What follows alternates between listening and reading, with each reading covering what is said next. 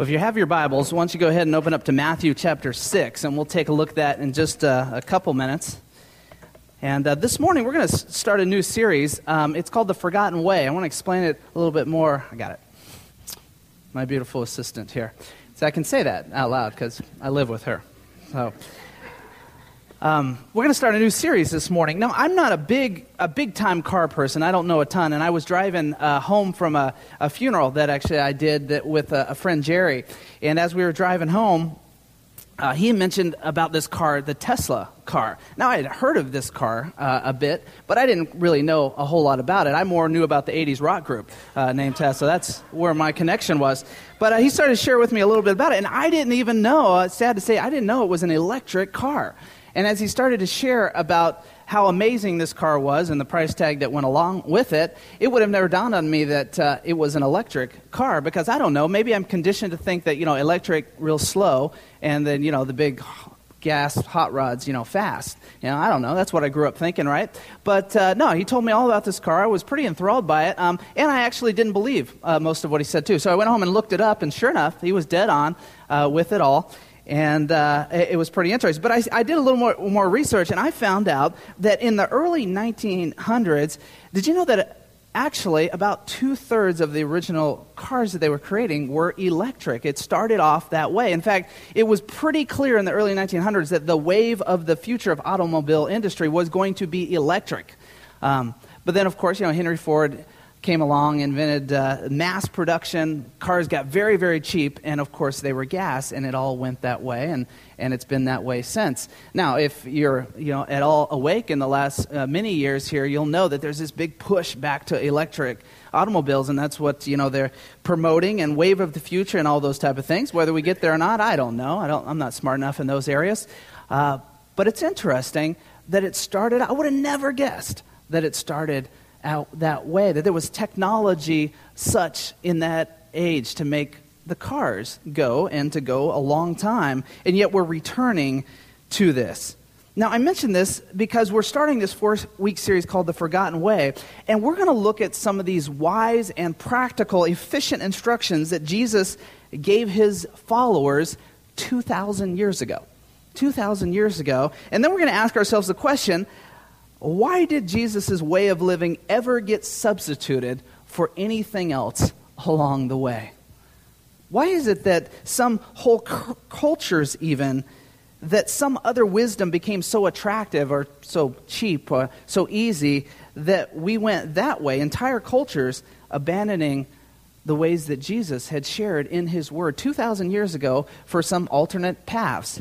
And so that's what we're going to look at. And we're going to ask the question well, how did that all work out? Now, really, the underlining question in this whole series is might it be time for us to return to some of these uh, forgotten ways?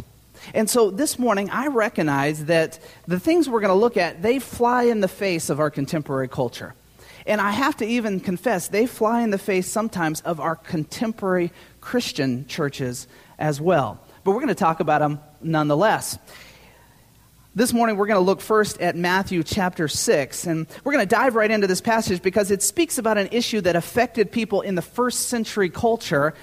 And I'm sure it affects us today in the 21st century culture as well. The issue is the velocity by which we move through life. The velocity. How quickly we move day to day to day in what we do and what we're part of the RPM levels, really, that we reach, and then we try to sustain these in our daily living, our weekly living, and, and so on. So the verse is Matthew 6, 31 through 33. Take a look at it on the screen if you don't have your Bible. Let me read it to you. It says this Don't worry about these things. Now, we could stop right there, and that's a pretty good word for a lot of us, right?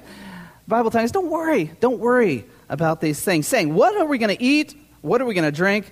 What are we going to wear? Now, if you're like me uh, and you have kids, you probably hear the, the question, What's for lunch? What's for dinner? What are we having to eat? Can I have a snack? Uh, all the time, right? The Bible's saying, Don't worry. I'm going to have to use this verse every time I hear that with them. Don't worry about it. So, what are we going to eat? What are we going to drink? What will we wear? For people with no faith, after all, run after all these things. Your heavenly Father knows your needs Seek the kingdom of God above all else and his righteousness, and he will give you everything you need. It's, it's a verse, an interesting verse as we read it here because I don't think any of us, not one person who would say they're a believer in Jesus Christ, would look at this verse and say, nah, that's, that's a load of crock. I don't believe that. That's, that's not accurate verse. Strike that one from, from the Bible. We, we agree with this verse. We think this is a very helpful verse. Struggle is we don't always live this verse. We don't always claim it in our everyday life. Notice that in the third line it says, People with no faith at all. What do they do? They run. They run after a lot of things. What are we going to eat? What are we going to drink? What are we going to wear? But then the Bible says there, But your heavenly Father knows your needs. Seek the kingdom of God. Maybe your translation says, Seek first the kingdom of God.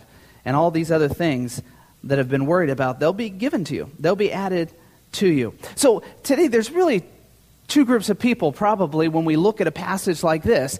First of all, there's this group we would say is the running after group.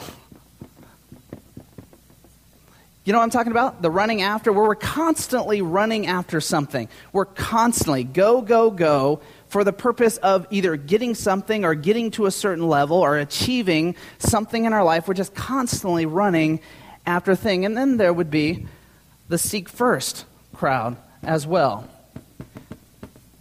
Let me tell you, when you look at these things, there's a lot of things we would say in our Christian church and in our culture that they can kind of coexist, God being first, and God leads us and it defines some of the stuff we do. But when we look at these things, the running after and the seek of first, no connection. They're like polar opposites in the way we would live our lives. The running, running, running, or the seeking first, it's dramatically different. That's kind of what we're going to look at this morning. Question would be uh, do, you, do you run much? Anybody? I mean, physical exercise, real running, right? Here. so you don't have to confess all your, all your, your running after from the spiritual sense yet. So, yeah, uh, uh, running. Some of you guys like to run, like, like real exercise. You like to run around. I don't understand it, but uh, some of you like that. You get out and you put on you know, your shoes that you're excited about, and you get out on, on pavement and run. Um, we have two cars in the driveway. I don't really understand this, this strategy of transportation, but uh, we get out and we run around. Um, and, you know, some of you are, are, wired that way, maybe a little weird that way. Um, sometimes, uh, really, for years, uh, I would look at a person running down the road, and in my head, I would ask the question, why are you running? what, what could you possibly be accomplishing by that running? Um, well, really, that's exactly what Jesus is asking about the first century here. He's saying, why are you running? Why are you running after things so hard here? Why are you chasing after these things so hard? Chasing to own things, chasing the things you'd eat. Worried sick that if you slow down your pace, you're not going to get all the stuff that you think you need to get. Or that life will have like a less zest or something in it than it would before. That's the question Jesus is asking right now. Now, the follow up question to the question Jesus is asking, why are people running so after so much stuff, is this question, and we can't avoid this question. There's no way around it. What will be the unintended consequences of people who run too much? There's always unintended consequences to a lot of things in life, right? And when we run, run, run, we have to ask the question what will be the unintended consequences of people who run too much? Now, we live in a running after culture, do we not? Yeah, we live in a, in a pretty, pretty fast paced running culture. Did you know in the last 20 years, working time has increased by 15%? Some of you are like, only 15%? so, not my schedule. Yeah, working time has increased by about 15%. Leisure time has decreased by about 33%. Now you say, that sounds about right. so, leisure time 33% we're, we're, we get emails like crazy. We get advertisements that we're kind of assaulted with all the time. A record number of people you may, may not have known this a record number of people require sleep medication because our brains are just process so much stuff in an average day. It's just hard. It's hard to click it off and, and lay down and, and get rest. Yeah, I read this week that the average person today receives more information in a single day than somebody living 100 years ago received in their whole lifetime. Hard to comprehend in one day. That's pretty staggering. We're living in this time, this culture, with this need for speed mentality. And you know what? I'm a part of this. I look on my days and my weeks sometimes and think, man, I ran hard this week. Not out on the pavement like some of you, but uh, man, I ran hard in my life this week. And there's these unintended consequences for running, for this chasing, this hurriedness in our life. And we have to feel these unintended consequences. They come. Some of you may know that a few years ago uh, in Montana, they actually had these street signs uh, in the mountains. And they've taken them down now, but they were all over the mountains. And it said, Speed kills, is what they said. You know, these yellow signs that you see around. And it said, Speed kills. Now, they made them take them down. I guess it was a little too strong of a message for them. But this morning, that's kind of what we're talking about. Speed kills. And when Jesus talking here, I mean, he's really saying, look, a speedy life, a hurried life, a fast paced life, a crazy life like this will eventually lead to something dead in our lives. You think about in our lives how you would develop a relationship with your spouse if you were just running, running, and running. Did you know that, that the average divorce rate for couples that see each other just an hour a day over a three year period is 73%. 73%. Meaning, if we get in this mode where we're not connecting with our spouse and we're in this run, run, run type of busyness, three fourths of them can't sustain that relationship. Speed kills, is what it's telling us there, what Jesus is talking about. Andy Stanley wrote this book called Choosing to Cheat. And in this book, when he says choosing to cheat, he says, Look, you're never going to have enough time to do everything you want to do. All you want to accomplish at work, all you want to accomplish with your hobbies or with your friends, and all you want to accomplish with your family. At some point, he uses the term cheat, you're going to have to cheat time with somebody, right? You have to cheat time somewhere. And he says, Don't cheat your family. Because your family will be incredibly patient with you. You show up late to work a couple times, guess what? You're done. You're out. You know, they'll, they'll send you packing. You show up late to home, you can do it for four, five, six years in a row, and the family's incredibly patient. And then they wake up one morning, is what he says here, and, and they say, This isn't working, and I'm out. And it costs us a ton in our life. Because speed kills, it kills relationship, it kills our momentum in life as well. When we get at this high RPM level where we just go, go, go, go all the time, it's pretty hard to have the great belly laughs of joy in our life or even the, the crying and the sad times. We get in this monotone type of feeling because it speed kills. It kills us physically. We know that. Sometimes we're just drained and we're just dead and we're tired and we can't get going. And it affects us physically over time as well, the stress that dictates how our body functions. So there's these unintended consequences that a life of running after what it brings. But did you know that one of the biggest unintended consequences that really hurts our life is the effect on our spiritual growth and on our spiritual life? This crazy, busy life sometimes, even for those that are crazy, busy, hurried for the sake of the kingdom, we often find that our spiritual growth is hurt and that it suffers the most. There was a Reveal survey that was done years back, and um, here's some of the questions that were asked on this Reveal survey. It was all done of Christians. Here's one question What is it that keeps you from reading a portion of God's Word every day and absorbing it and applying it to your life? Can you guess the response to that question? Yeah, you got it. Busyness. All right. Second question What is it that keeps you from daily prayer that connects you deeply with God? Can you guess the, the number one response there? Yeah, you got it already. Uh huh. What keeps you from a time of solitude when you listen to God's voice and worship alone with Him? Yeah, you guessed it on these.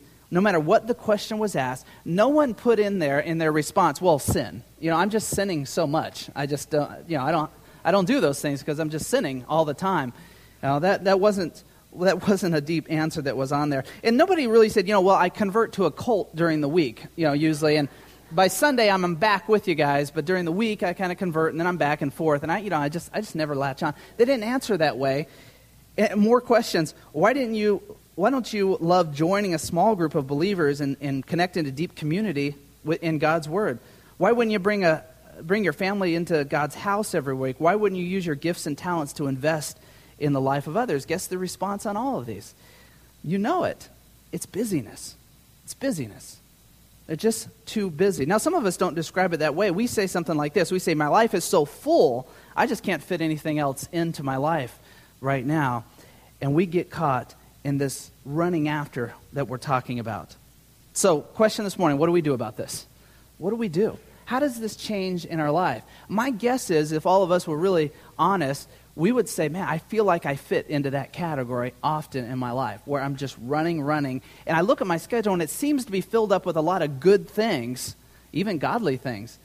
But it just seems like I'm running, running after running. You know, uh, when I was coaching baseball, um, in the last several years, you might have noticed these handshakes that have gotten pretty elaborate when you watch sports on TV. They got these things where they're, you know, they're doing all this stuff and bumping and jumping, and it's all choreographed and how they do it. And so these two guys will get together and, and they'll figure out this, and maybe something good happens on the field, and they go up to each other and you know, all this stuff happens. And I decided as coaching, I wanted one of those handshakes for myself. I, I talked to one of my players, Raphael, and I said, Raphael, teach me a handshake. Let's come up with one. And then every time something good happens, I'm going to do this handshake with you. So he did, and it was crazy. It was like 50 moves or so on this, this handshake, and it ended with, you know, kind of jumping and, and bumping tailbones and stuff like that. Um, I learned something, though, in those handshakes. I couldn't get it. I, I, had to practice that thing like crazy to get those handshakes. I would never could, could keep it going. I was, I was off by move eight, nine, or ten in this handshake. And it just, you know, when you see it on TV and they do it and it's just, you know, it's pretty cool. But when you watch somebody do it and they don't get it right, they don't get it matched up, it's not nearly as cool. And when you're the coach trying to do it and you don't match it up, you know, just forget about it. You know, don't even try. Just, you know, just a little, you know, clap like this and it would be just fine. Turn back to your clipboard and go. Um, I learned that it took too much practice. I didn't want to practice that long. I wanted a handshake, but I certainly did not want to practice and work at it to create a handshake. And the reason I say that this morning is for the next four weeks, when we talk about the forgotten way, we want to look back on some disciplines of the faith that will help us battle some of these things we're talking about. Really, this morning, Jesus has taught us these disciplines of the faith, things that we can do, that we can put into practice in our daily life that will help us overcome these difficulties we deal with in life, especially the running after. Jesus calls it in this passage what? He calls it the seek first mentality. Now, seek first, the first being the important word on there. I seek a lot of things at a lot, a lot of times, but in different situations, I'm not always seeking that thing first. When I seek the thing first, what I'm saying is, I think this is the most important thing for me, that which everything else will be measured or interpreted by. And that's what Jesus is saying here. He's saying when we seek first God's kingdom, when we seek first Him, we live this lifestyle of seeking first, that everything else that follows after that, we can interpret based on what we sought after. Now, if you're like me, maybe your mornings during school are a little crazy, trying to get the kids up, get them ready for school, get them out the door. Um, usually there's a. Don't shake your head no, Deb, over there. Now, now I'm going to feel I feel like I'm doing it all wrong here. All right. No, no, uh, you're right. I, I, I expect that out of you, Deb. So, but it, it's craziness trying to get the kids out the door. Now, I usually give about the same speech every single morning. I say, look, get done what you have to get done first. And then if you have time, you can play or do whatever you need after that. You know, instead of me coming out, you know, with breakfast on the table and somebody's riding their bike up and down the street or, or those crazy type of things that, that go on. Um, and I say that same speech, just get, get done what you need to get done. I just must have terrible uh, verbiage in how I'm saying it because there is no sink in on it uh, at all. Um, and really, the, Jesus is saying, look, what do you need to do first? What's the first thing you need to get done in your life before you move on with the rest of your day, with, with your schedule and what you're after? He's saying that's the seek first mentality. So this morning, here's what we're going to talk about we want to talk and finish off talking about the Lord's Sabbath. When we talk about seeking first God's kingdom, often in our contemporary church setting, we narrow that down to about a 15 minute or a five minute devotional in the morning. If you get yourself up in the morning, and if you can't get up in the morning, it's okay, just do it before you go to bed at night. But we boil it down to just kind of a, f- a few five, ten minutes, get into God's Word, read a little bit, pray a little bit, and then move on with your life. I have found, though, as, as somebody who practices that devotion, I have found that it doesn't cure the tiredness. It doesn't take away the running after mentality. It often can even become something that I just check off the list of the day and then I move right on to that big list of other things and I start the running, just started a little 15 minutes after I would have started it. This morning, though, I want to I wanna share with you that God has created a way for you. He has offered a way for you to find rest to find rest in your life. And he's, he's offered it every single week, and he calls it the Sabbath. You see, in the contemporary church, we have pushed away from the Sabbath. And you know why we've done that? Is because we have felt like the Sabbath has become a very legalistic thing. Legalistic in the sense of here's what you can do and here's what you can't do. Legalistic in the sense that, you know, you're a little nervous to tell me you're going out to lunch afterward because I may look negative on you for going to a restaurant and having lunch somewhere and, and making a waitress actually serve you today. Um, we got caught up in these legalistic sense of the word Sabbath. Now, some of it, it, we find even in God's Word, we find that the, the Pharisees in the, in the New Testament, some of the religious leaders, they got caught up in this legalistic side of it. They got caught up at times where they weren't so sure, well, should they do this or not do this on the Sabbath? Well, let's all get together and we'll decide and we'll kind of write a rule into place and we'll add it on there so that we can make sure we cover everything so everybody knows how many steps can you take on the Sabbath? What can you do and what can you not do? Jesus pushed hard against this. But why did Jesus push hard against this mentality? Why? Jesus knew something that we often miss even in the contemporary church. Jesus knew our bodies were designed for the Sabbath. We are designed. You can't function without a Sabbath and function the way God intended you to function. How do we know this? Because we can look back in the law or we can look at what the Pharisees talked about in the New Testament? No, not at all. In fact, we take our Bibles and we go all the way back to the beginning of God's Word in the book of Genesis. If you don't have your Bible, take a look up on the screen. You see, at the beginning, Jesus was the, or excuse me, God was the creator. God came to earth and he created everything that we know. And then after six days, what does the Bible tell us that God did? It says he rested. Take a look at it in his word. Chapter 2, starting in verse 1. Thus the heavens and the earth were completed in all their vast array. By the seventh day, God had finished the work and he began, that he had been doing. So on the seventh day, he rested from all his work, and God blessed the seventh day and made it holy, because on it he rested from all the work of creating that he had done. You see, here is God Almighty who the Bible tells us in Isaiah, ne- he never tires, he never slumbers, and yet he rests. You see, God is creating something that goes into us as his creation, and it is the need for rest. And here in his word, he is saying this need for daily or weekly rest, a Sabbath. You see, often when we think of Sabbath, we think of one thing right away. Well, I got to get to church that day. I want to tell you this morning this is not a sermon about telling you on the Sabbath you need to get to church. I think you can read God's word and you can find how valuable it is to be in God's family. But sometimes when we have the Sabbath out of, out of connection in our life or in disarray in our life, even church becomes another chore, another thing as part of the running after experience.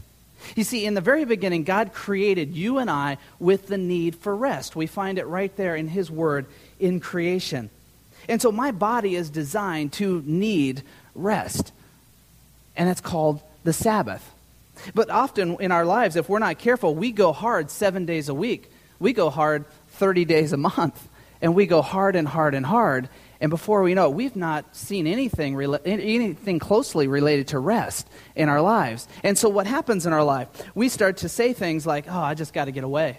I just need a vacation. I got to get down and see Mickey Mouse. And we, we've got to get away.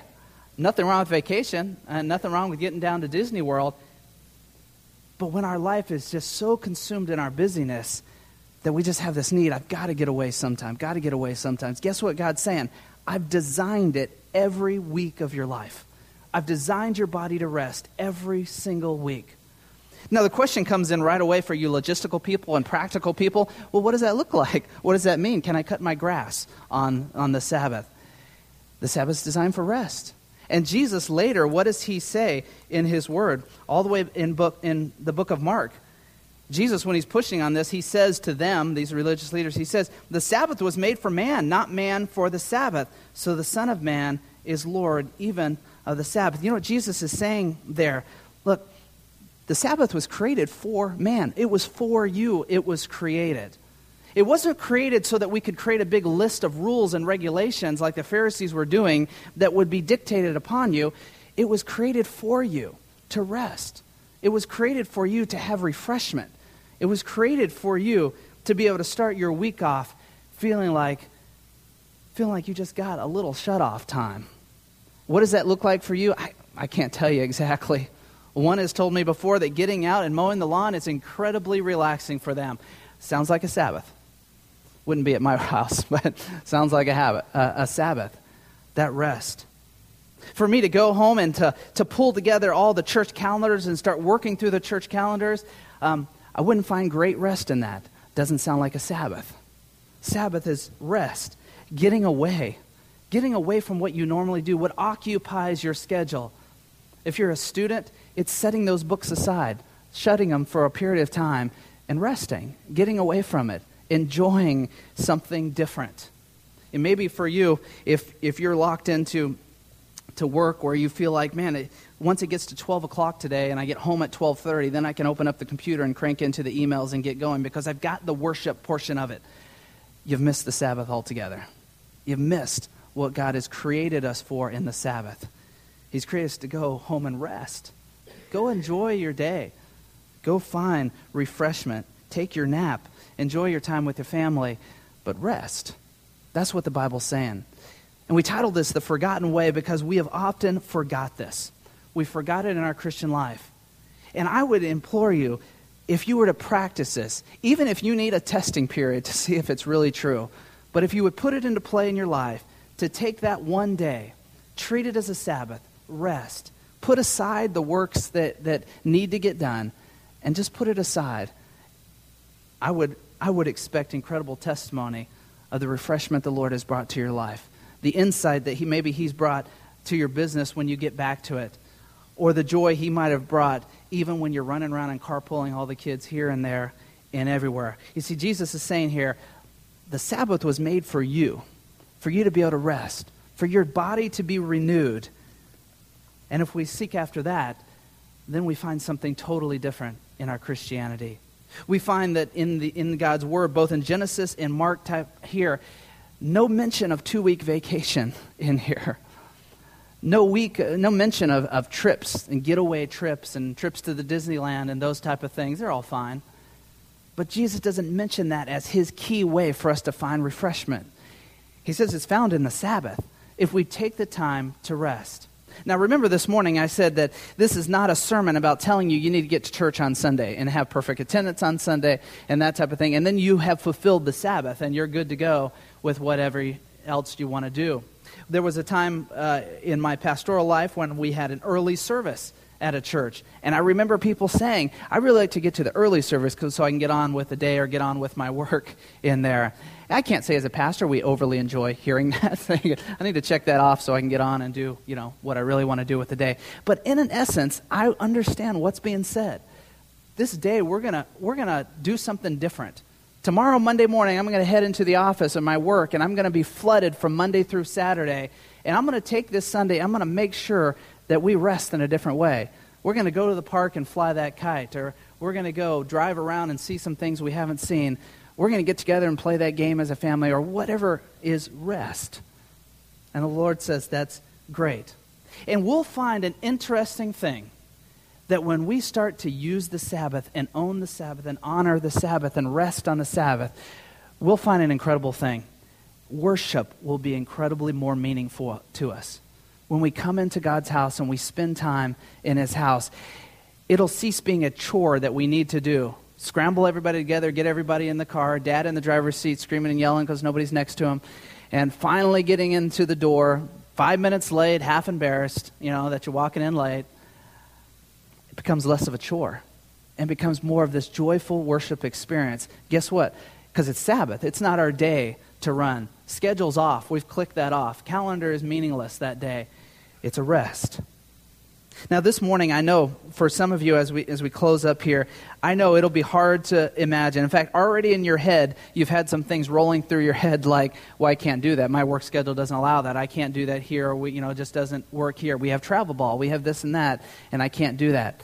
Um, this morning, I, I, if that's you, my assignment for you this week, my encouragement for you this week, is to put it into your prayer life. Even if it's just that, that five or 15 minutes every morning, to put it in and say, God, how would you lead me to having a Sabbath? How can you open up the doors in my family's life that we could rest once a week, a full day once a week that we could rest, that we could step out of normal life?